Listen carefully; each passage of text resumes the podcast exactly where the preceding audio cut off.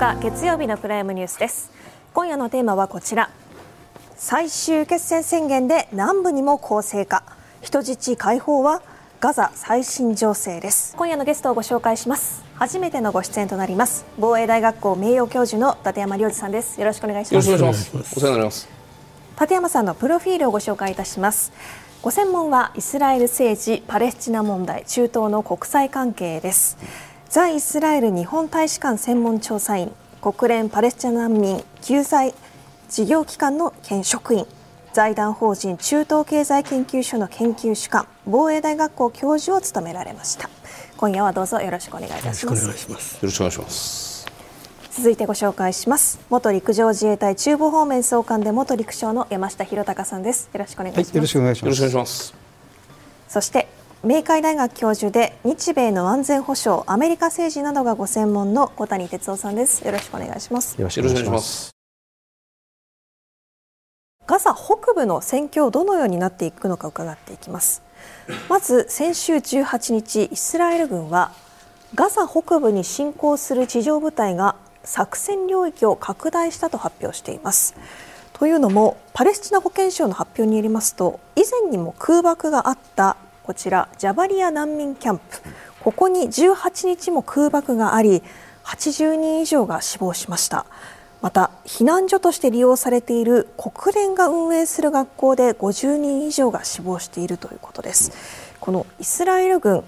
このジャバリア難民キャンプには10月末にも攻撃を行っていたんですが山下さん今回再び攻撃を強化した狙いはどこにあると思われますそうですね。あの地上侵攻して海岸部から、まあ、包囲を形取ったわけですけれども、はい、あのハマスの戦闘員が、まあ、逃げてると。うん。で今言ったように、まあ、学校とか避難所にそのハマスの戦闘員が逃げ込んだっていう、まあ、情報を取って、うん、でそこを攻撃してるんだと思うんですよ、うん、その情報が正しいかどうかっていうのはあの、まあ、地元の人間で反ハマス派の人たちを、うん、まあ、お金でですね情報を取るような形してるかもしれないし、アメリカも言ってますけど通信情報をまあ傍受して、はい、彼らが使ういろんな通信を傍受して、まあ、それを特定してここにいるっていう、まあ、そういう情報を頼りにして攻撃してるんだと思うんですよね。ただ、あれですよね。今回、ハマスがイスラエルへの奇襲をするにあたっても今言われたような傍受されるような通信手段メールとか携帯とかそういうものは一切使わずに、まあ、電子バードとは言いませんけれども非常にこう古典的なその通信手段でないしは通信しない形でいわゆる口づてだけでこう組織を作っていったという話話として聞きますけれども。まずですね、はい、口づてって言ったら漏れちゃいますからそれはないと思うんですけど、はい。はい、あの有線で電話でやってるっていうのはあると思います、うん、ただしこれだけ航空攻撃と地上作戦やればもうズタズタになってますから、もうこれはイマージェンシーは携帯電話しかないと思いますよ、うん、だからそれは使ってるんだと思います、ただし、あのいわゆる隠語を使ったりして、はいわからないように喋ってるんだと思うんですけど、発信してしまえばそこが場所が分かりますからね、だからその発信内容で一般の市民だと、まあ、いろんな話をしてますけど、あるワードでヒットしたりですね、まあ、これはよくやりますけども、そこを特定してこれが実際100%正しいかどうかは別ですよ、とにかく疑わしきは攻撃するということですよね、それをやってるんだと思うんですよね。立山さんかつてその国国連パレスチナ難民救済事業機関、まあ、僕ら俗にはアンルワというやつですよね、そのスタッフでもいらっしゃったというふうに僕らは伺ってるんですけれども、はい、こういう難民キャンプ攻撃して犠牲者出ました。で終わったらまたしばらく経ってまた攻撃しているっていう、まあ、そこのイスラエルの非常にこうなんて言ったらいいんですか。よくも悪くも必要なというか。まあ、容赦がないというかこの攻撃の姿勢というのはやっぱりイスラエルという国を見たときに至極当然なこう繰り返しというふうにご覧になりますか？あのイスラエルはもうずっと以前から、はい。えー、よく言われるんですけれども、はい、その敵に対して過剰な軍事力を行使するって言われるんですね。そのまあ極端な言い方すると1やられば100やり返すというような意味での過剰な軍事力の行使ということですも、うん、それはそのイスラエルの軍事ドクトリンの中で相手を徹底的に叩けば、それによって自分たちがにもう二度と攻めてこない、あるいは攻めてくるにしても随分先になる、はい、ということで抑止効果が出る、はい、という発想なんですね。えー、ですからそういう意味ではこう繰り返し繰り返しやってあの攻撃をしてるんだと思いますし、うん、それからもう一つそのもう一定程度ガザ北部の方では、はい、えー、主要な戦闘はある程度一段落をしてきているそうするとあとは残っているポケットといいますか、うん、えー、そのハマスの戦闘員が方々で隠れているかもしれない、うん、それを一つ一つクリアにしていく、相当していく。という作戦をやってるなと思います、うん、ただこのジャバリアの例えば難民キャンプとか、はい、ものすごい人数がいて、うんうん、狭いところで、狭いっていう面積としては広いですけれども、はい、それでもガザの中ですから狭いですし、はい、そこに10万人とかの人が住んでいる難民キャンプ一つだけで。ですから小さなシェルターと呼ばれている難民たちが住んでいる家がもう密集しているわけですね。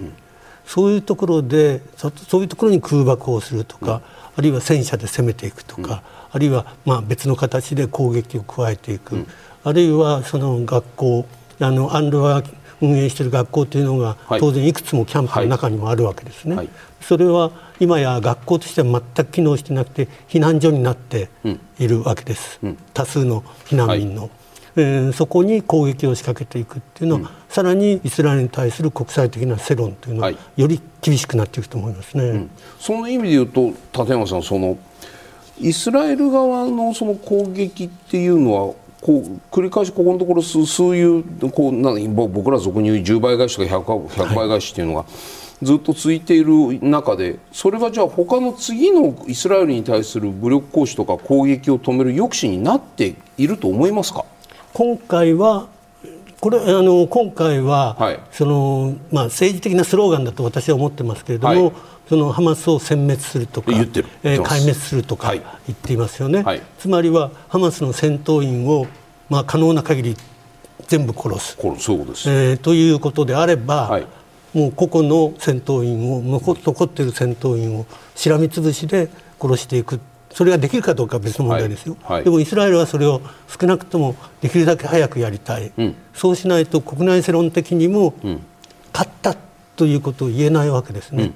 何が勝利なのかって考えたときによくわからない状態が今ずっと続いていて、一方で人質は全く解放されない状態がもう、えー、続いているわけですから、40何日間、えー、そうなると、できるだけ早く戦果を上げたい、ということであのあのまあ、ハマスの軍事的なインフラ、うん、えーはい、戦闘員を含めた軍事的なインフラを、うん、えー、細か細かく潰していこうとしてるんだろうと思います、うん、続いてはそのガザ北部における市街戦どのように具体的に展開していくのか。あの山下さんありがとうございます持ち込みのジオラマご説明いただければと思います。はい、はい、えー、とまずですね、はい、まあ、私があのイスラエル軍の司令官だとして説明をすると、はい。はい、まず一機作戦で、えー、航空攻撃で、うん。えー、これがガザで地中海。これがガザ壁ですね。そうですね、こちらがイスラエル領になります。はい。で今、焦点はこの市街地になってますが、うんうん、一機作戦で航空攻撃で、はい、まあ、地下トンネルの戦闘員が出てくる入り口とか、うん、市街地の拠点を爆破しました。はいで次の第2段階で、うん、えー、地上部隊が進行して、はい、現状はこの赤いマークあ失礼。青いマークがついているところ、うん、いわゆるガザ北部を取り囲むようにイスラエル軍が配置しているとそれから壁のイスラエル領にも部隊が配置されています、うん、そして当面の目標はこの包囲間の形成とシファ病院のダッシュですよね、はい、まあ、ここまで来ましたと、はい、で今、地下を確認をしている。はいで次にやるのが、おそらく、また今度、情報が正しいことか別にして、イスラエル軍はハマスの拠点が大体特定していると、まあ、このハマスの旗のマークのところが、例えば拠点だとすれば、これを潰さないと壊滅したことになりませんので、市街地の中に徐々に東側に向けて入っていく。と、はいはい、でここで大きな市街戦闘になりますから、うん、まあ、引き続きイスラエル側は非常に厳しい戦いを強いられることになる、うん、ハマス側はいろんなところに、えー、隠れて、うん、えー、ミサイルを撃ったり、えー狙撃したりしてくると、はい。うん、でイスラエル軍はこの市街地を安全化するのと同時にこの下もやらないといけないと。下、はい、トンネル。地下ですね、はい、はい。でえーと、とこの部分はこのこの茶色いところがこの市街地になります、はいでこちらは地中海と、はい、で今ここを取り囲んでますが、うん、この部分については相当砲爆撃で潰して出口を叩いてこの辺は工作地ですか？そうですね。工作地の地下にあるトンネルはほぼほぼ壊滅したという、まあ、あのここから出てくるであろうというところは、はい、全部潰してるということですよね、まあ、あの全部潰せませんので、はい。はい、えここから侵入するのは非常に危険ですからですね、まあ、こっちから行ってると。で次の段階でトンネルの入り口を見つけて破壊していかないといけないと、うん、ある程度は航空攻撃で破壊してますが、うん、全容が分かりませんので、はい、えー、ここの部隊が逐次入っていくと、まあ、犠牲も増えていくし時間もかかっていくと、うん、これが北部の大きな戦い方になりますよね。はい。その意味で言うと、あれですか、僕ら事前にその戦闘が始まる前にですね、よく聞いていたのは、ここから入っていくと、こちらから入っていくという話があったんですけれども、今のお話だと、このいわゆる農地の地下のトンネル網が非常にイスラエル軍から見たら危険だから、ね、最終的には海側を展開し海側から陸に攻め攻め込んでいくというこの点そういう戦術を今回イスラエル側は取っている。そうですね。あの今ずっとその報道を確認するに、はい、えー、とっては、はい、全部囲んでるのは海側ですから。ね、で海はこっちはあの海軍がいますから安全化されてますから、はい、こう後ろを安全にして前の方に行くとこっちから行っちゃうと友軍で当たってしまいますから多分こっちからは行かないんだと思うんですよね。相当進んでくれば、まあ、安全化すれば行くかもしれませんが、うんまだ生き残ってると、ここに、はい、ハマスが、はい、でこの広開発したところを戦車、装甲車が行くと狙い撃ちされますから、はい、から全部潰したわけではないですから、うん、まあ、ちょっと危険なので、うん、安全化する西側から東側にこう陣地を進めていくと、うん、まあ、これが大体妥当なところではないかなと思いますね。それは例えばあの山下さんがハマス側のその司令官だとすればですよ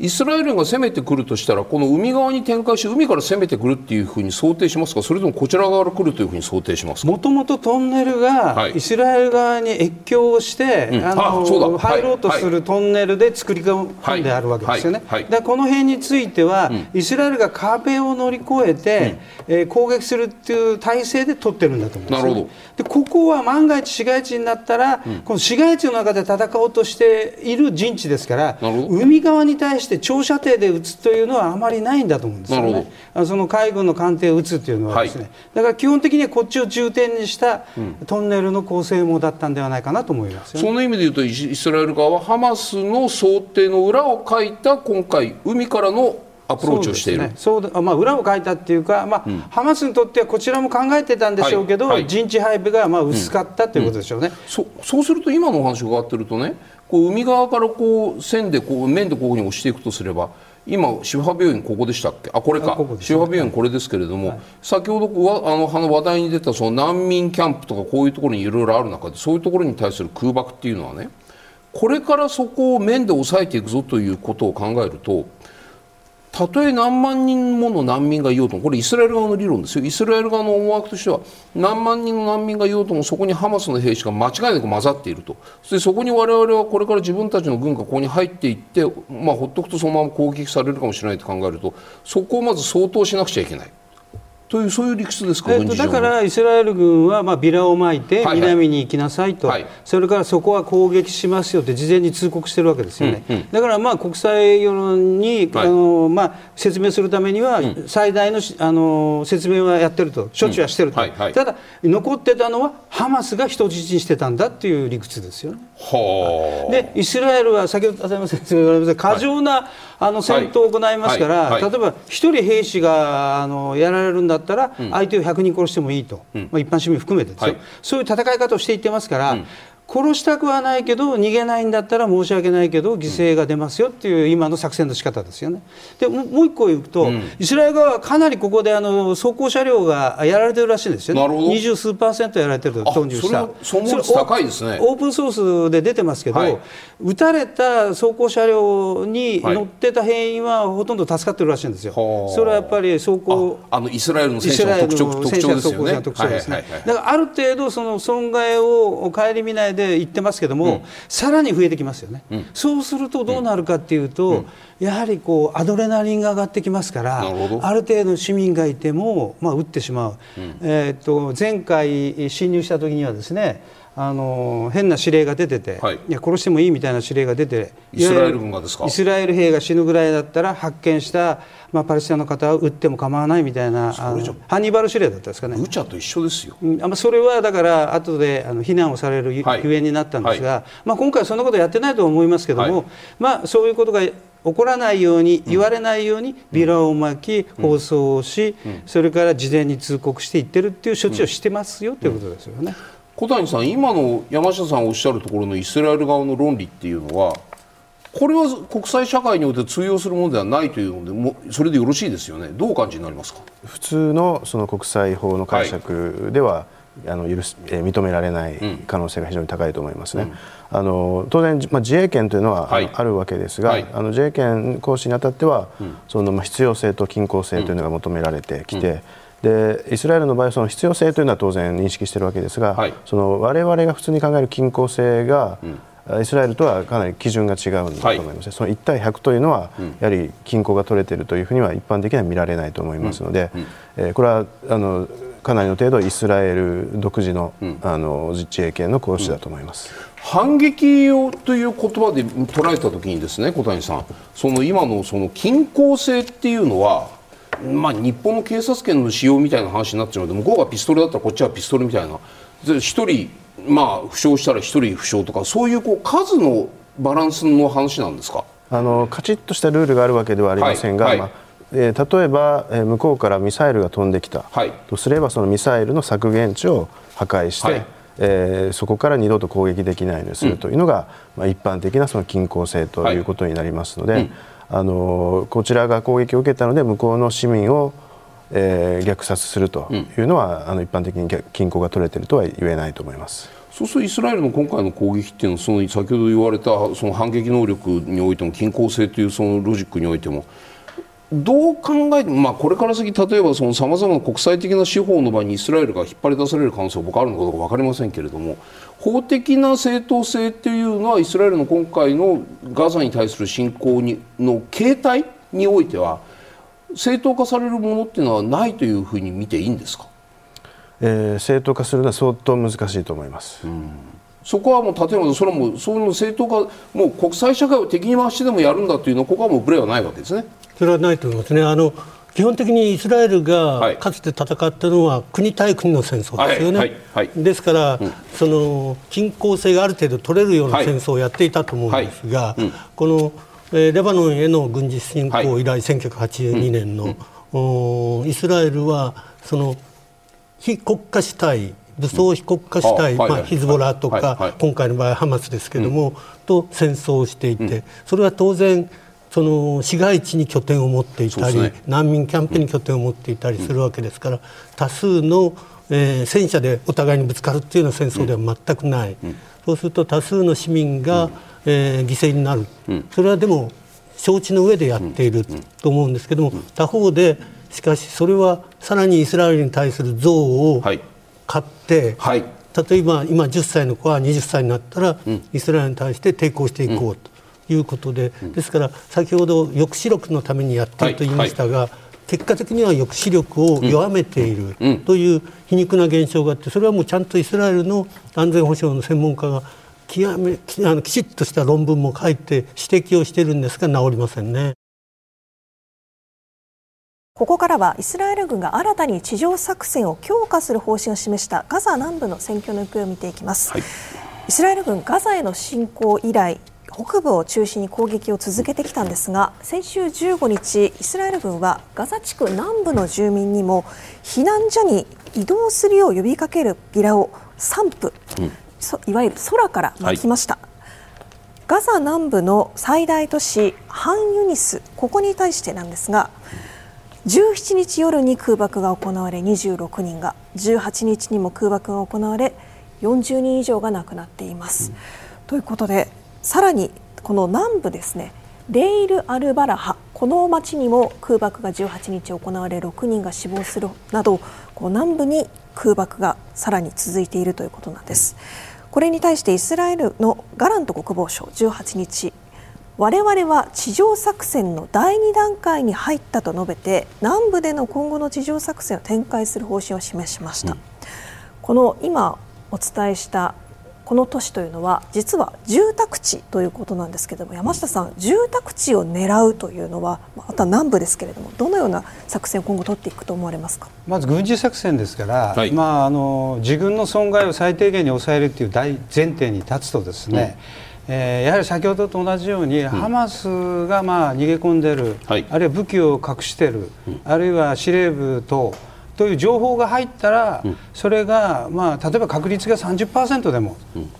あのイスラエル軍だったら叩くということですよね。もう一つはやはりハマスに恐怖感を与えるということでしょうね、で今から行くぞっていうですね、うん、まあ、そういう軍事作戦的にはそういう形で、うん、それに市民が巻き込まれるっていうのは、うん、これはもうやむを得ないということになるんですけど、これから問題ですよね、北部から逃げて南部に行けって言ったのに、じゃあ南部に溜まってる市民には何て言うんだっていうことですよね、まあ、これ非常に難しいあの作戦になると思いますね。それは南に逃げると言いながら一旦南には空爆するからっていうじゃあどうしたらいいんだっていうこの出口というか決着の方法を示さないまま行った先々に爆弾が落ちているというこういう理解でいいんですまあ、そうですね、はい、まあ、今あの、はい、その攻撃前の準備射撃をやっている段階ですけれども、はいうん、もし仮に地上侵攻するとすれば、うん、区域を分けてやるかですね。今あの絵に書いてある地下トンネル付近を重点的に、まあ、地上部隊を侵攻させるかとは言っても、うん、市民がいっぱいいるわけですよね。そしたら先ほどの言ったように恐怖感を持っている兵士が発砲する可能性もあるんですよ、はい、だから非常に難しいので、うん、一番いいのは、申し訳ないですけど、エジプト側にラハ検問所を開けてくれと。はい、ただ開けても何もない砂漠に数百数十万という市民を逃がせるかっていうことがありますよね、うん。うん、準備しないといけないので、まああの私がイスラエルの司令官だと、非常に難しい作戦なので、うん、えー、っとえー、っと東側から侵入した方がいいんじゃないのかと、はい、いわゆる壁があるイスラエル側からですね、はい、徐々にこう押し込んでいく押し込んでいく少し撃たれますけれども、はい、海岸部からだと市民を巻き込むので、うん、えー、っとイスラエル側の東側からってやりますけれども、うん、もうこの状況の作戦の一連からだとやはり海岸沿いから行く可能性は高いですよね。立山さんねこのこの図でいうとこのこの南部の地図こういうその試合的にはこういう形になるんですけれども、はい、今のお話っていうのは要するにイスラエル軍はこのガザ渓谷の北こちら側の北部の人たちに対しては、まあ、南に逃げろというふうに言っておきながら、はい、こうしたところこうしたところに攻撃を加えていると、はい、これはまあ全体の統制を取った上での話なのかそれともこう攻撃をしろという攻撃を爆込んであの反ユニスに爆弾を落とす攻撃をする部隊と南に降りろというの同じ軍ですよね。別々の部隊が別々の意図を持ってパレスチナの人たちにあっち行けこっち行けと言ってるわけではないと思うんですけどもこの相矛盾する逃げろと言って行った先に爆弾を落とすというこれはどういうふうに僕ら理解したらいいんですか？まあ、なかなか理解もできないと思いますね、はい、そのイスラエルが何をやりたいか、はい、イスラエルが何をやりたいかはっきりしていることは、はい、政治的スローガンでもある、うん、ハマスを壊滅したい、殲滅したい、うん、そのためにはハマスをどこまでも追っかけていく、北部である程度追っかけたから、今度は南部にも追っかけていく、ただ、そのあの狭い、えー、南北で50キロぐらいしかなくて、幅は最大でも十数キロしかない。うん。ガザ地区ですから、うん、で例えば南部のハンユニスも大きな町で人口が数十万、加えてそこに北部からの避難民も逃げてきているわけですね。はい、えー、ですからもう本当の意味での、うん、人口密集地帯になっていて、うん、えー、その家にない家がない人たちが、例えば国連が配ったテントなんかでもハンユニスの中で暮らしているわけです、はい、そこに空爆をするっていうのは、まあ国際人道法的に見れば人道法的には全く許されない行為だと思いますが、イスラエルはやはりそれでも追及するんだ、ハマスをあのコーナーまで追い詰めるんだという意識が強い今の段階ではですね、うん。うん、と思います。今この話に上がっている南部なんですけれども、うん、こうアンルワが運営する避難施設57あって53万人以上が避難していると、まあ、国連の今月4日の報告書で上がっていますから、まあ、今となると、まあ、また日も増えていますから、はい、それよりかなり多くの避難民がいることになるんですけれども、はい、それだけの53万人以上の人々が避難してきた場合のこの対応、どのくらいできていると思います、うん、現地では。もう非常に対応は難しくなっていると思いますよ。例えば、うん、昨日か一昨日から現地では雨が降っています。あの、はい、もう今の時期は11月になると雨が降るんですね。それでそのガザはもちろんこの間あのいろんな戦争がありましたから戦闘がありましたから、うん、えー、社会的なインフラ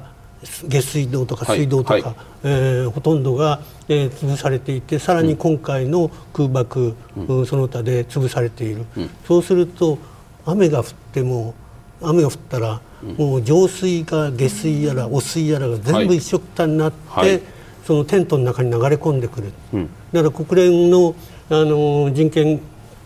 関係者が言っていましたけども、うん、テントの中でさえ人が住めない状態だと言ってるんですね。そこに今度はどっかに逃げろと言って攻撃をしてくるけれども、その逃げろと言っても逃げる場所はない。で、えー食料もない水もない電気もない、という状態が続いているというのは現状だと思いますね、立山さんねそうするとさ先ほどのお話でこうこういうふうに逃げろというふうに指示があって、はい、じゃあここにいる人々がさっきの山下さんの話このラファの検問所が開くかどうかというのが一つのポイントだというお話がありました、うん、立山さんエジプトはこのラファの検問所を開けてじゃあそのパレスチナの人々を受け入れる体制舵を取るのかどうかここはどうですか？いや私は絶対に開けないと思います。絶対に開けない。絶対に開けない門の前に人が何十万人。何十人いても何十万人いても開けないと思います。というのはエジプトはその、はい、パレスチナ人が入ってくることをもうずっと何十年も警戒をしているわけです、はい、その例えば今ガザ地区に200数220万か30万人いますが、はい、そのうちの7割人口の7割ぐらいはパレスチナ難民です。もともとガザの人ではありません、はい、なぜかというとそのイスラエルが独立をした1948年の前後の戦争の時に、うん、たくさんの難民がパレス現在イスラエルとなっている土地から逃げたわけですね、はい、それでシリアに逃げたりレバノンに逃げたり、うん、ヨルダンに逃げたりして、うん、エジプトの方にも逃げたわけです、はい、当然南の方に、ところがエジプトはがんとして国境を開けなかったわけです、そして北からはイスラエル軍が来る、はい、ということであのガザ地区にたくさんの難民が滞留してしまったわけです。うん、そういう実績実績といいますか、うん、えー、考えを持っているエジプトですし、うん、えー、この10年から15年の間にも、そのシナイ半島で、うん、えー、IS イスラム国系の過激派が相当活動しているんですね。はいシナイ半島っていうのはここの地域これシナイ半島ですよね。そうですね。もうあのラファの検問所の向こう側はシナイ半島になりますから、はい。はい、ここはエジプトと言いながらも IS イスラム国？があのもちろんエジプトの領土ではありますし、はい、エジプトの治安部隊が、活動しているわけですけれども、ただあの広い岩漠地帯ですし、はい、えー、そんなにみあの人家があるわけでもないですから、町があるわけでもないですから、うん、たくさんの隠れる場所があってその ISK の組織があるわけです。うん、で加えてそのシナイ半島のもともと住んでいた住民たちは、はい、カイロなんかに比べるとはるかにひどい生活を、まあ、してきているわけです。ですからエジプトの中央政府に対する恨みというのはいろいろ持っている、うん、ですから IS と息を統合するところはあるわけですね、うん。うん、そこに今度はガザからの住民が入ってきてそのガザの住民がみんないい人であるかどうかというのはエジプトから見るとわからないわけですね。はいハマスの関係者もいるかもしれませんし、もっと過激な、えー、人々もいるでしょうし、それがもし何十万人か入ってきて、もうガザに帰りなさいと言っても帰れない状態になってしまったら、はい、あるいは帰らない状態になってしまったら、うん、エジプトにとっては大変な問題になりますね。うん、ですから私は開けないと思います、小谷さんね、アメリカはこのエジプトのラファエジプトはこのラファの検問所を開けない、がんとして一人もこっちに入れないよという姿勢とか、ないしはイスラエル軍がこういうふうに攻め込んでどんどん南に置きながらここにまたさらに空爆しているというこういう状況について。何かしらこうこう我々が見えるような形でイスラエルに対してないしはエジプトに対して何か働きかけはしているんですか？あのイスラエルに対しては少なくとも、はい、その民間人の犠牲を減らすようにと、はい、それから人道支援のその物資を入れるようにということは、うん、あの公の場でも言っているわけですね。うんうんでエジプトに対しては、はい、あの表向きにどういうことを言っているかというのは全然流れてきませんけれども、はい、まあ、少なくともあの、まあ、これは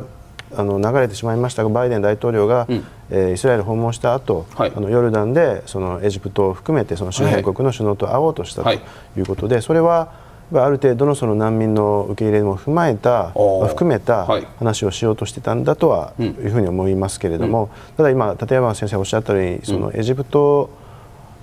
が、まあ、門を開けるかどうかという点については相当可能性は低いとやはり見ているようですね。でどちらかといえばこの今まさに北から南に,、に移動しろという命令を出していますけれども、この先今度は逆に北の総統、北部での掃討作戦が終わったら、今度は北に行けというんではないかと。そんなことできるんですか？それはできるかどうかはできるできない問題じゃなくてするんですか？ってそういう意味です、ええ、要するにごめんなさいね。こここの地域をて総統選を徹底的にやって、まあ、イスラエルから見た時にハマスがいなくなる状況まで持っていったらばこちらに逃げていた難民を戻す。そうですね、もう住んでいいよってそういうことですか、えー、つまり北部でハマスが存在しない状況を作り、はい。はい、でそこに南から、えー、また市民に移動してもらうんですがその際にスクリーニングをかけて、はい、南からハマスが万が一にも、えー、市民に紛れて北に入らないようにということはチェックした上でそれでより北部はそのハマスの脅威がない状態を作れるとそして南の南に対する掃討作戦を計画しているんじゃないかというのは、まあ、あの一つの方向性としてはあり得るとは思いますね。あのねこういう発言をどう見たらいいのかと。イスラエルの首相と国防大臣のこの発言です、はい、あのネタニヤフ首相はイスラエルは今回のあのまあ、軍事オペレーションを最終決戦と位置づけていると、はい、でガラント国防大臣は今回の作戦はハマスの全面戦争である、うん、軍服を着て自動小銃を持つ戦闘員とスーツ姿で世界を飛び回るメンバーを我々は区別しない。うんこの両者の首相と国防大臣のこの発言イスラエルのどういう姿勢を我々ここから感じ取るべきなのか。そのイスラエルが10月7日に、はい、えー、もう思いもよらない通撃を受けたわけですね、はい、ですからそれはイスラエル政府、うん、軍にとってみればもう大変な失態だったわけです、はい、その大変な失態をどうやってカバーするかというも単なる感情的リアクションでこういう発言が並んでいる、はいうん、つまりはハマスを壊滅するというのを、うん、えー、軍事作戦ではなくて政治的スローガンとしていい、はい。はい、軍もそれに乗っかってしまって、うん、きちっとした作戦もあの戦争目標もないままに、ガザで今戦争を行っている戦闘を行っているというのが現状だと思うんですね、うん、ですから最終決戦とか全面戦争というのはもう完全にスローガンであって、実際に戦争でこういうあの作戦目標がこういうことですということはありえないわけです。はい、でもう一つその例えばガラント国防大臣が言っている、うん、その軍服を着てようがスーツを、はい。うん、スーツ姿を着てようがっていうのは、うん、そのおそらくスーツ姿っていう意味は、あのあのカタールとかレバノンにいる、はい、その政治指導部のこと、ね、ハマスの政治指導部のこと。を指していると思いますけれども、はい、イスラエルはこれまでも、たくさん外にいる政治指導部を暗殺してきたんですね。標的殺害っていう形で、はい、ですから別に珍しいことでもないわけです、うん、あの例えば今イスマイル・ハニーヤっていうのが政治局長ですけど、はい、その前代前の、うん、えー、政治局長のハーリド・ミシャールっていうのは、ヨルダンで暗殺仕掛けられたわけですし、はい、えー、あるいは、えー、ドバイで、あのハマスのその武器を買い買い付ける責任者が十数年前に、うんえー、殺されたんですね、うん、えー、そういうふうに別に、あのー、ハマスをガザだけで追い詰めたるんじゃなくて、うん、ヨルダン川西岸でもやってますし、はい、あるいは他の地域でもやっている、うん、だから別に新しいことを言ってるとは私は思いません。山下さん、この下の部分です、このガランド国防大臣の発言、制服、スーツ姿で世界を飛び回るメンバーを区別しないんだと。これはどういうこう要するに戦戦闘行為というか殺害行為はガザだけではないというこういう意味ですそうですね。容赦しないということで、はい、えーと、先日国内の情報を収集するシンベと、はい、それから国外の情報を収集するモサド、はい、これから要員を集めて、まあ、合同で新設された特殊部隊のニリっていうのがありますよね。はい、これはあの名前は第一次世界大戦中に一応聞いていたんで名前だけこういうの作ったんですけどね。なんだか分かんないまま作ってあるんですけど、えー、はい、これは何ですか？これはあの第一次世界大戦中にオスマン帝国にまあ抵抗したユダヤ人の地下組織の名前なんだそうですよ。で今あの、まあ、あのイスラエルとしては、はい、ホロコースト以来のまあ、残虐なイスラエルのために対する攻撃だと、はい、でこれは決して許さないと、うん、それで今の先ほどの発言になってるんですけれども、うん、これあの、立山先生、いろいろなあの例言われましたけど、はい、1972年に西ド当時、西ドイツの,、はい、あのミュンヘンオリンピックの時にあのイスラエルの選手が11人殺されましたよね。うん、黒い9月っていう武装勢力がやったんですけど、その後それを計画した人間をイタリアとレバノンで8人暗殺してますからでこれってすぐはできないんですよ。で例えばこう停戦になったとして、例えばですよ、はい、1月に停戦になったとして、はい、まだ警戒してますからね、うん、そのえーと、カタールにいる人も、うん、レバノンにいる人も、い、ろんな人が、これ数年後に緩むんですよ、うん、で5年後かもしれない、うん、絶対に許さないということですからイスラエルはある日殺しますよね普通国家が殺人予告しませんよね。あこれは殺人予告なんですね。これを予告してるっていうのもすごいよな。ただただ、実際にやった時は知らない顔するんでしょうけど、はい、あのやるでしょうね。あのもう忘れないと。あの第二次世界大戦が終わった後にナチを追い詰めたそんなこと言われたらハマスにしたってじゃあ停戦交渉なんて応じられないじゃないですか少なくともハマスの司令部は指導部はだって停戦って言ったって、ま、じゃあ 3, 3年後5年後要するにじゃあその2里なる特殊部隊が自分たちの組織の徹底壊滅をやることまでやめるのかといえばイスラエルはやめると口では言っていながら追っかけて3年後5年後にまあ誰を、ね、誰をやるとは言ってません。なるほど。あなたは別ですよって言うかもしれない。停戦交渉の時に。当然私は交渉したんだからこれのメンバーが外すよなって言って、まあ、外すとも思われないですけど、はい、まあ、それはあの政治ですから、うん。はい、ただし多分やると思いますよ。立山さんこうこういう特殊部隊っていうのはイスラエルにおいてもういわゆる本気の表れだと見ていいんですか？うんまあ、この部隊のことは私はあの知らないんですけれども。例えばね、えー、例えばさっきナチハンターとか言われる人たち、えー、組織もあったわけじゃないですか、えー戦後アイヒマンが捕まったのは1961年かな？昭和36年ぐらいだと思いますけれども。じゃあそういうところまでずっと追っかけ続ける、うん、それが要するにイスラエルという国のいやなんか DNA でありじゃあ今回こういう部隊を設立したということはそれに匹敵するような粘りを持ってことには当たるよ。簡単には停戦だからってすぐに終わらないよというふうに国として宣言しているというふうに見ていいんですか？見ていいんじゃないですか？つまりはその自分イスラエルのえー、建国の精神の一つは、はい、自分たちはそのホロコーストで、えー、経験したようなそのいい楽々と何の抵抗もせずにガスガス室に送られていった。弱いユダヤ人には絶対に戻らないんだと。そこなんですか？マッチョな絶対に抵抗する。であって世界は誰も助けてくれないんだ、うん、自分たちだけがその自衛できる力なんだ。だからどこまでも追っかけてでも殺すしどこまで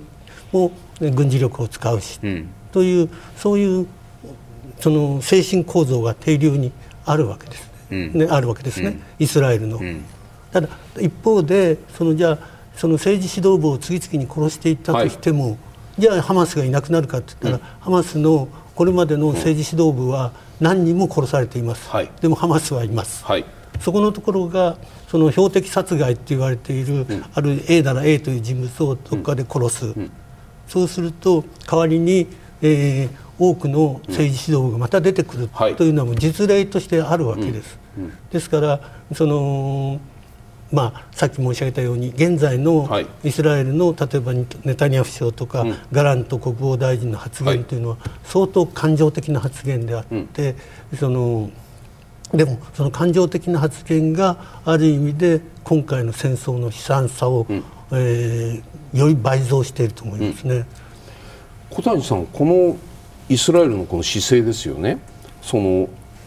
武力による戦闘は一旦停止したり停戦したり休戦したりするかもしれないけれども継続的に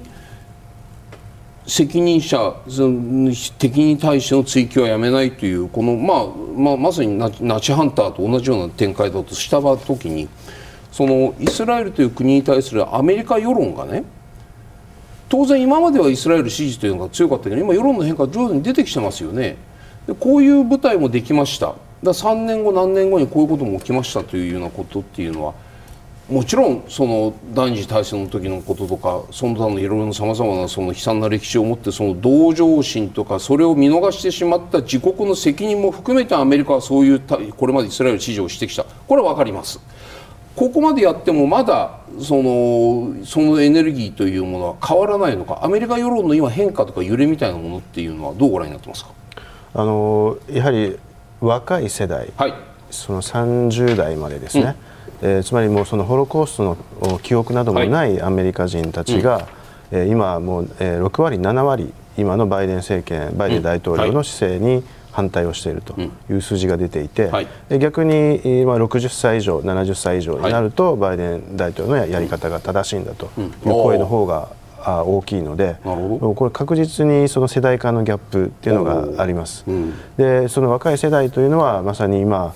えー、そのスマホで、うん、そのガザの、まあ、惨状を毎日のように見ているわけですね、はいはい、するとやっぱりアメリカのその立場は間違っているというふうに考えていて、うん、そういう人たちがどんどんどん声を上げているし、うん、それが、まあ、あのアメリカも含めていろんな国の都市で、あのまあ、デモが起こっている原因になっていると思いますので、うん、えー、これはあのこれまでになかった、戦後のアメリカになかった新しい現象であって、でこれはあの、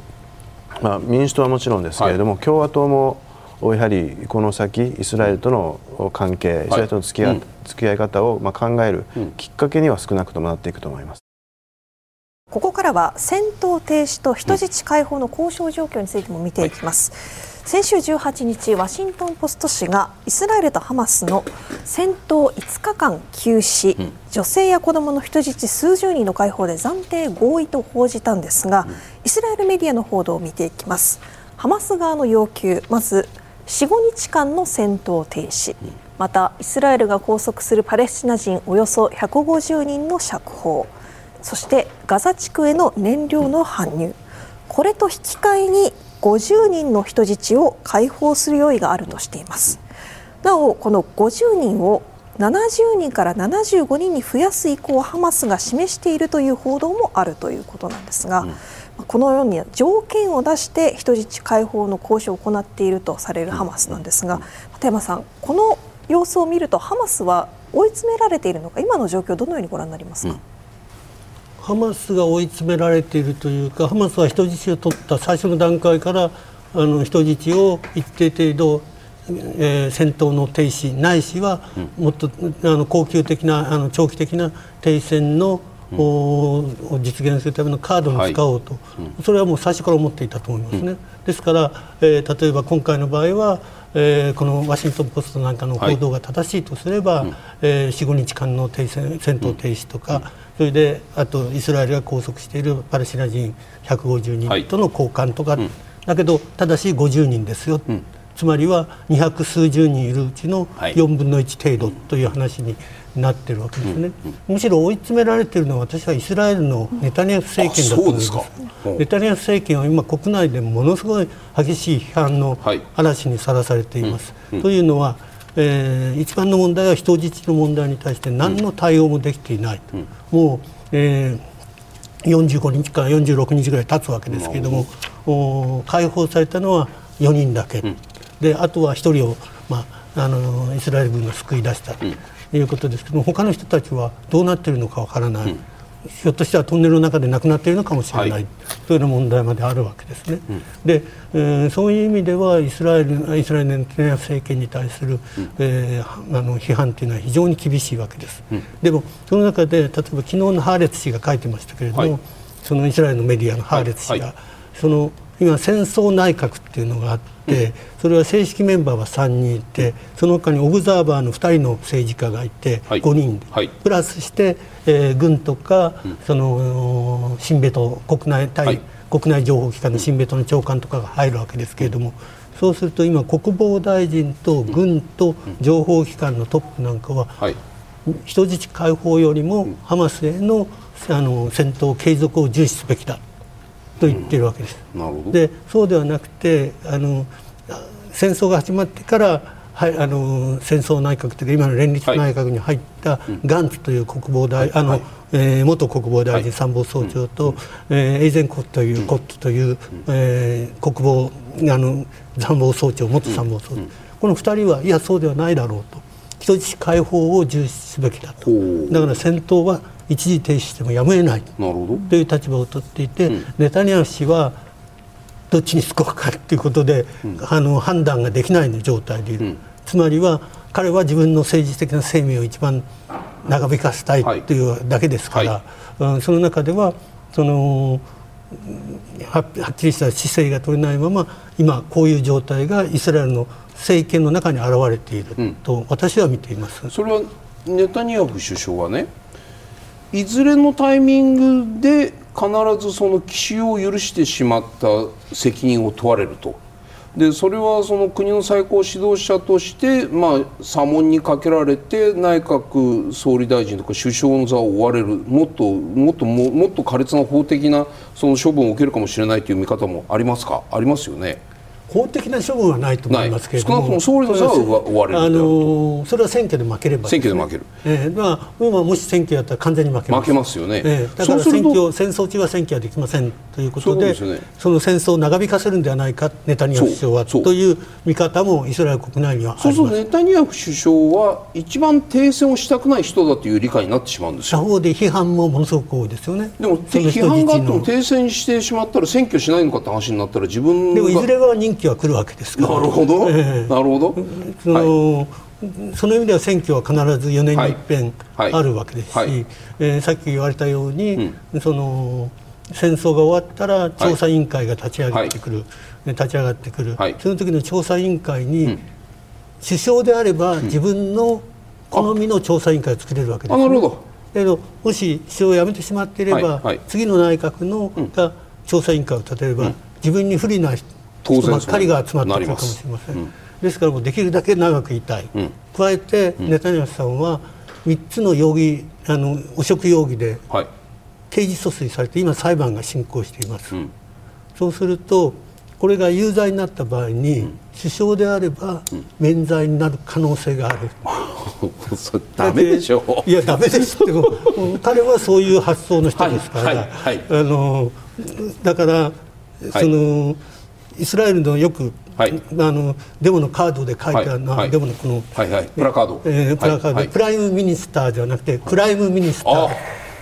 いいダジャレですね。書いてあるんですけれどもまあ、そのぐらいにもうイスラエル国民の中ではそういうふうに見られている人なんですね。うん、でも、えー、いずれにしてもその先ほどの話に戻れば、はい、戦争内閣の中で意見が分かれているということは何を意味しているかというと、うん。うん、その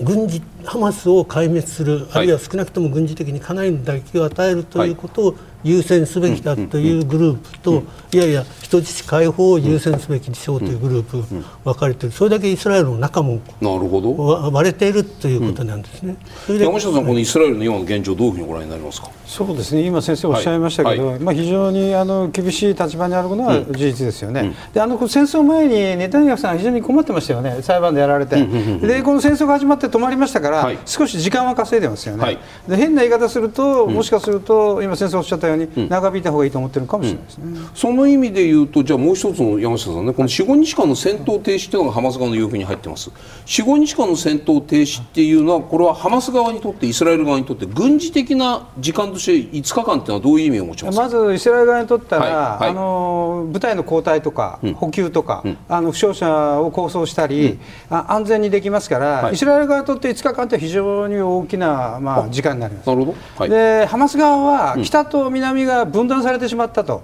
で多分南に頭が逃げてるんでしょうから、北はどうなったんだと、でもズタズタにされて組織的な戦闘の基盤が失われてますから、はい、この5日間で安否確認ですね、お前生きてるかと、人質はどこにかかまったんだと、だからそういう時間に使われますから、あの最初の質問で答えると、はい、5日間ってイスラエル側は非常にあの貴重な時間が得られるという。軍ですよ、軍としては、はい、そうするとハマス側がもし安否確認を急ぐとすればですよ。そのまあヒューミントとかなんだか分かりませんけどいろんな情報の形をとってイスラエル側がその動きを見ていればどこに人質がいるのかとか何人いるのかとかっていうことをキャ情報をキャッチするチャンスかもしれない。チャンスですよ、うん、チャンス、はい、もうこれはだから5日間っていうもう今準備してると思いますなるほど。あのあらゆる手段で、はい、ハマスが、うん、えー、安否確認するときどこからどこに確認したのかと、うん、でどういう手段でやったのかって全部把握して5日間の間に、うん、えー、準備をして開始するということですよね、そう考えるとやっぱりこの5日間っていうのはなんかハマス側に有利に働くんじゃないかという人も一部どっかにもいたりもしてるんですけど決して山下さんそう思わな軍事的にはですよ。軍事的には。どちらに、はい、あのまあ、あの貴重な時間かあったらイスラエル側に貴重な時間でしょうね、うん、もうハマスはこれ以上何もできないですから。うん。弾薬を破壊され、通信はズタされ、はい。はい、拠点は破壊されてますから、うん、5日間でもう1回作れともできないし、うん、戦闘に下がってこいっていうのもできないんですよね、だからできることって言ったら、どのくらい生き残ってて、あるいは人質はどうなってるかっていうのを確認することしかないですよね。さてここまで人質解放や戦闘停止の交渉について見てきましたけれどもここで仲介しているとされるアメリカの対応が変化が出ているということを見ていきます。まず15日行われた国連の安全保障理事会です。緊急会合でガザにおける戦闘の緊急かつ人道的な戦闘の一時休止を要請するなどの決議案が採決されました。常任理事国フランスと中国は賛成しました、アメリカ、イギリス、ロシアは棄権したものの非常任理事国である日本を含む10カ国は賛成し採択されたんです、アメリカ棄権をしましたけれども今まではハマス批判が盛り込まれていない決議案については拒否権を使ってきていました。ここで今回はハマス批判がなかったにもかかわらず拒否権を使いませんでした、小谷さんこのアメリカの変化はどのように見たらいいでしょうか？はい、あの確実に、うん、えー、まあ、国内世論それから国際世論の変化に合わせてアメリカはあの立場を変えようとしているというふうに思います。そのまあ、一つの例が今回のその安保理決議への、まあ、反対から棄権への変化ですし、それからもう一つがあのバイデン大統領が今検討しているということを言ったそのイスラエルのまあ過激派の,、のその入植者ですね、に対する入国禁止及び制裁の検討、これに関してはあの、まあ、サリバン補佐官には相談をしたようですけれども、大統領の意思で、え国務省と財務省に対して、えこの措置を検討するようにという指示を出したということですので、えまあ、これまであのバイデン政権の中で、え例えばその軍事支援えー、ずずっとやってきたわけですけれども、うん、それに条件をつけて、うん、あの民間の犠牲を減らすということを条件に軍事支援を継続するというような形で、はいうん、あのてこは持っているんだけれども、はい、これを上げてもバイデン大統領が拒否するだろうとい。うことで上がってなかったんですね。ところが今回はバイデン大統領自身が、はい、えー、イスラエル人に対する、まあ、過激派のイスラエル人に対する制裁を指示したということで、えー、やっぱりバイデン大統領自身が、変わってきているんだというふうに思いますので、まあ、この先えー、さらにその国内世論、それから国際世論を見て、アメリカの立場が、まあ、より、バランスの取れたものに変わっていく可能性はあると思います。あのね小谷さん、この世論調査ロイター・イプソス。アメリカはイスラエルを支援すべきであるっていうのがこの32%でそのうちでも前10月の前月先月の調査から見ると9ポイント下がっている。でアメリカは中立的な調停者であるべきだっていうのこれ 39%10 月調査に比べると12ポイントアップしている。このアメリカ世論の今大きなこうなんか潮の流れが変わりつつあるような中でね先ほど言われたそのバイデン大統領のイスラエルに対する制裁ってこれ7かなこれかなこここのこの今手元に地図出てますよね。ちょっとこれ取ってもらえますか、はい、フリップではなくてこのモニター。そう。で今の言われたその強硬派っていうのはこのヨルダン川西岸のこのいわゆるウエストバンクというこの地域に対して入植している。ここは本来だったらパレスチナの人々の土地であるという建前であるにもかかわらずそこに入植して家を建て農地を開拓しさまざまなそのいわゆる経済活動をする人たちに対してアメリカはその人たちを評価しませんよ。アメリカに入国させませんよっていうそういうことですよね。そうです。あの、はい、まあ、さらに言えば、はい、その単にそこに住んでるだけではなく、はいパレスチナ人を実際に殺してるんですね、なるほど。武器を使って。なるほど。で、その上で土地を奪っているということで、はい、これはもうあの明らかな国際法違反であって、はい。はい、あの少なくとも民主党政権はこれまでもずっと批判してきたわけですけれども、ただ、制裁という措置を取ってこなかった、そこに踏み込んバイデン大統領が踏み込んだ。ということをななんだろうその入植者の問題って今までずっとあったにもかかわらずここにして急にぐっと舵を切ってじゃあこれはアメリカのイスラエル政策の大転換だっていうこの評価がピンとこないんですよ。これはアメリカにしてみたら清水の舞台から飛び降りるようなという表現が適切かどうかわからない。でもそのぐらい大きな対イスラエル政策の大転換の兆しだと見ていいんですか、えー、私はそう思います、はい、なるほど。であのやっぱり一番大きいのは、はい。そのバイデン大統領のその支持基盤である民主党の中で、その反イスラエル感情が高まっているわけですね。でそれはあのバイデン大統領としてはその、単にアメリカ人全員が全全体がということではなく、はい。はい、えー、お膝元の民主党で、うん、えー、もう今半々になってきているわけですね、うん、それはやはり政策に何らかの形で生かしていかなければならないと、うん、これは若い世代のこの変化というものがなければ、これまでの歴代の政権はそのイスラエル人に対する制裁なんてことは考える必要がなかったんですけども、そこまであの来たんだと。しかも自らをシオニストと呼んでいるバイデン大統領がそこに踏み込んだというのは、私はあのかなり大きいことだと思います。立山さんイスラエルから見たらですよその約束の地と言われたそのウエストバンクにおいて入植することは当たり前のことだと思っている人も中にイスラエルの中にいるわけじゃないですか。多数いますね。多数、はい、でまあ、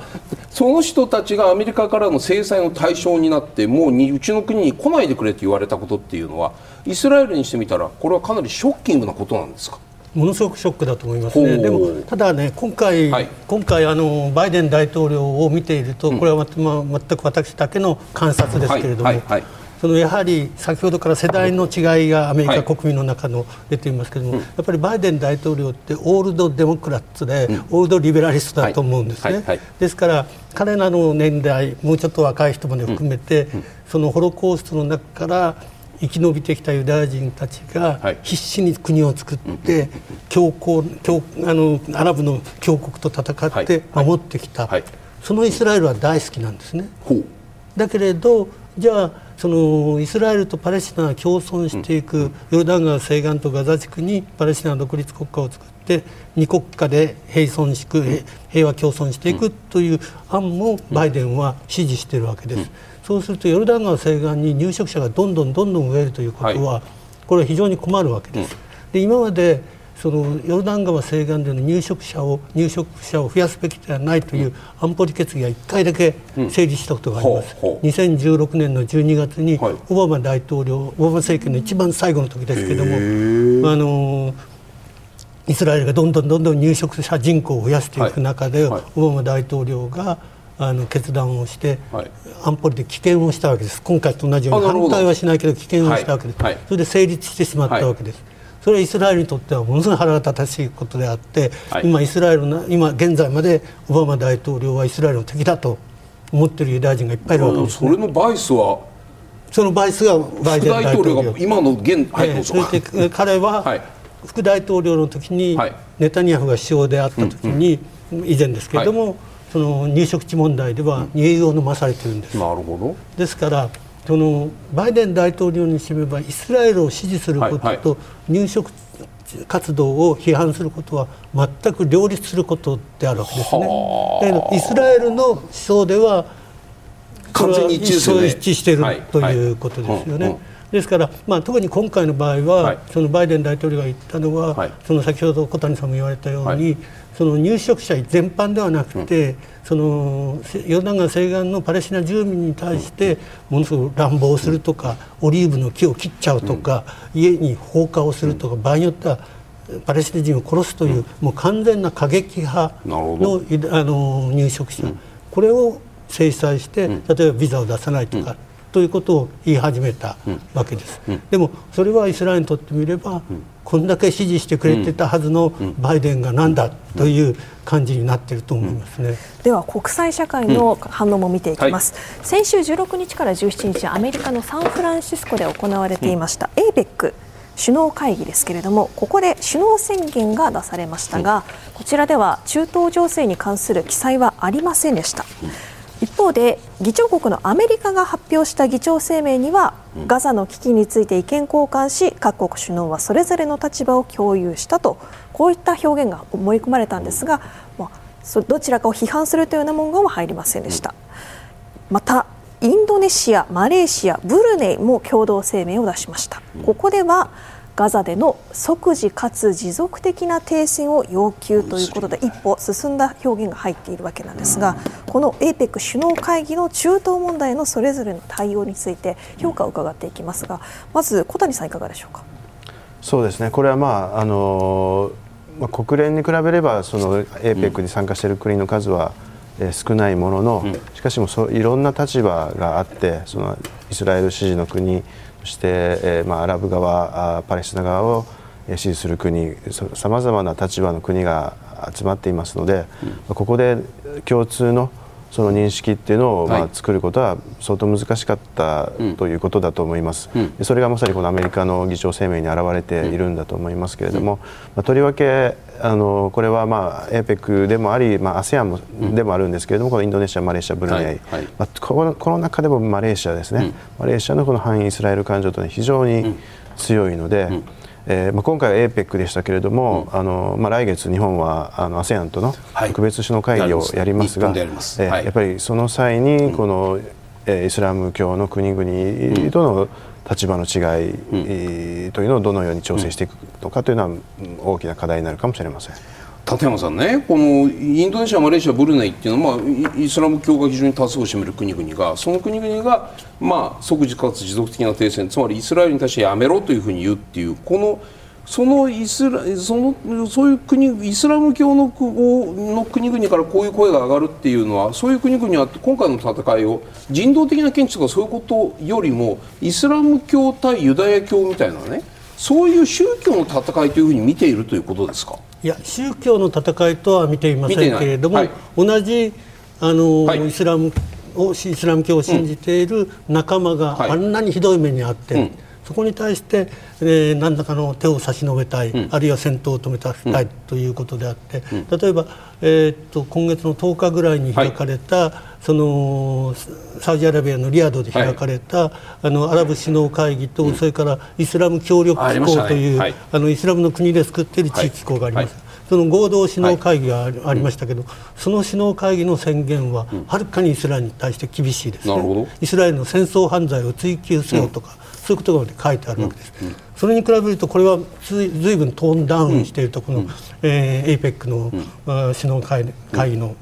まあ、中での議論はですね、うん、えー、ででもそれは今やその、はい、アラブ対イスラエルというよりは、宗教的な対立の意味ではなりませんけれども、そのイスラム諸国というのは相当の意味でイスラエルと関係を持ちつつもでも批判も高めている。それはやっぱりあの国際政治のでグローバルサウスと言われている国々の声が高まっている、その一角重要な一角を成しているわけですから、イスラム諸国というのは。えー、彼らはその国際会議の国際条理でさまざまな形で自分たちの声を上げていく、そういう姿勢の表れだと思います。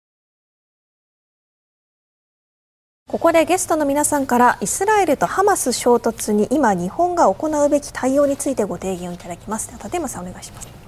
やはりこれだけの人道危機が起きていて、うん、さらに毎日毎日のように拡大進化しているわけですね人道危機が。それですから日本としてはその早急の停戦を呼びかける、えー、国際社会で呼びかける国連の場で呼びかける。単にあの一時的な戦闘中止ではない。うん、それで実行して実現できたら、え人道支援を実施する、ということを、えそういうスタンスを取るべきだと思います。はい。山下さんお願いします、はい、やはりちょっと視点を変えまして、はい、やはり日本にとって何をすべきかって、うん、日本のことを考えないといけないと、うん、でガザっていうのはそのガザの国土線ですよね、うんうん、だから専守防衛っていうのは国土が戦場ということですから、うん、ガザみたいに市民を巻き込めないということで、はい、あのまあ、例えば南西諸島において住民避難をいつ決心して、で手段はどうするんだと。で誰が決心するんだっていうです、ね、あと法制も含めて、そして訓練をやるということですよね、人の国のことだけでなくて自国のこととしては考えろということですね。はい。小谷さんお願いしますはい。あのまあ、日本はあのどちらかといえばそのアラブ諸国寄りの立場を取ってきたわけですけれども、うん、ただ、まあ、安倍政権以降あのイスラエルともまあ特別な関係を築いてきたわけですね、はい、やはり今、イスラエルがやっていることは、うん、まあ、いわばハマスと同じ土俵に乗っていることであって、うん、その民間人の犠牲を減らすということがその国際法上必要だということだけではなくイスラエルの国益になるんだということをやはり友人として伝えるということが必要ではないかと思います。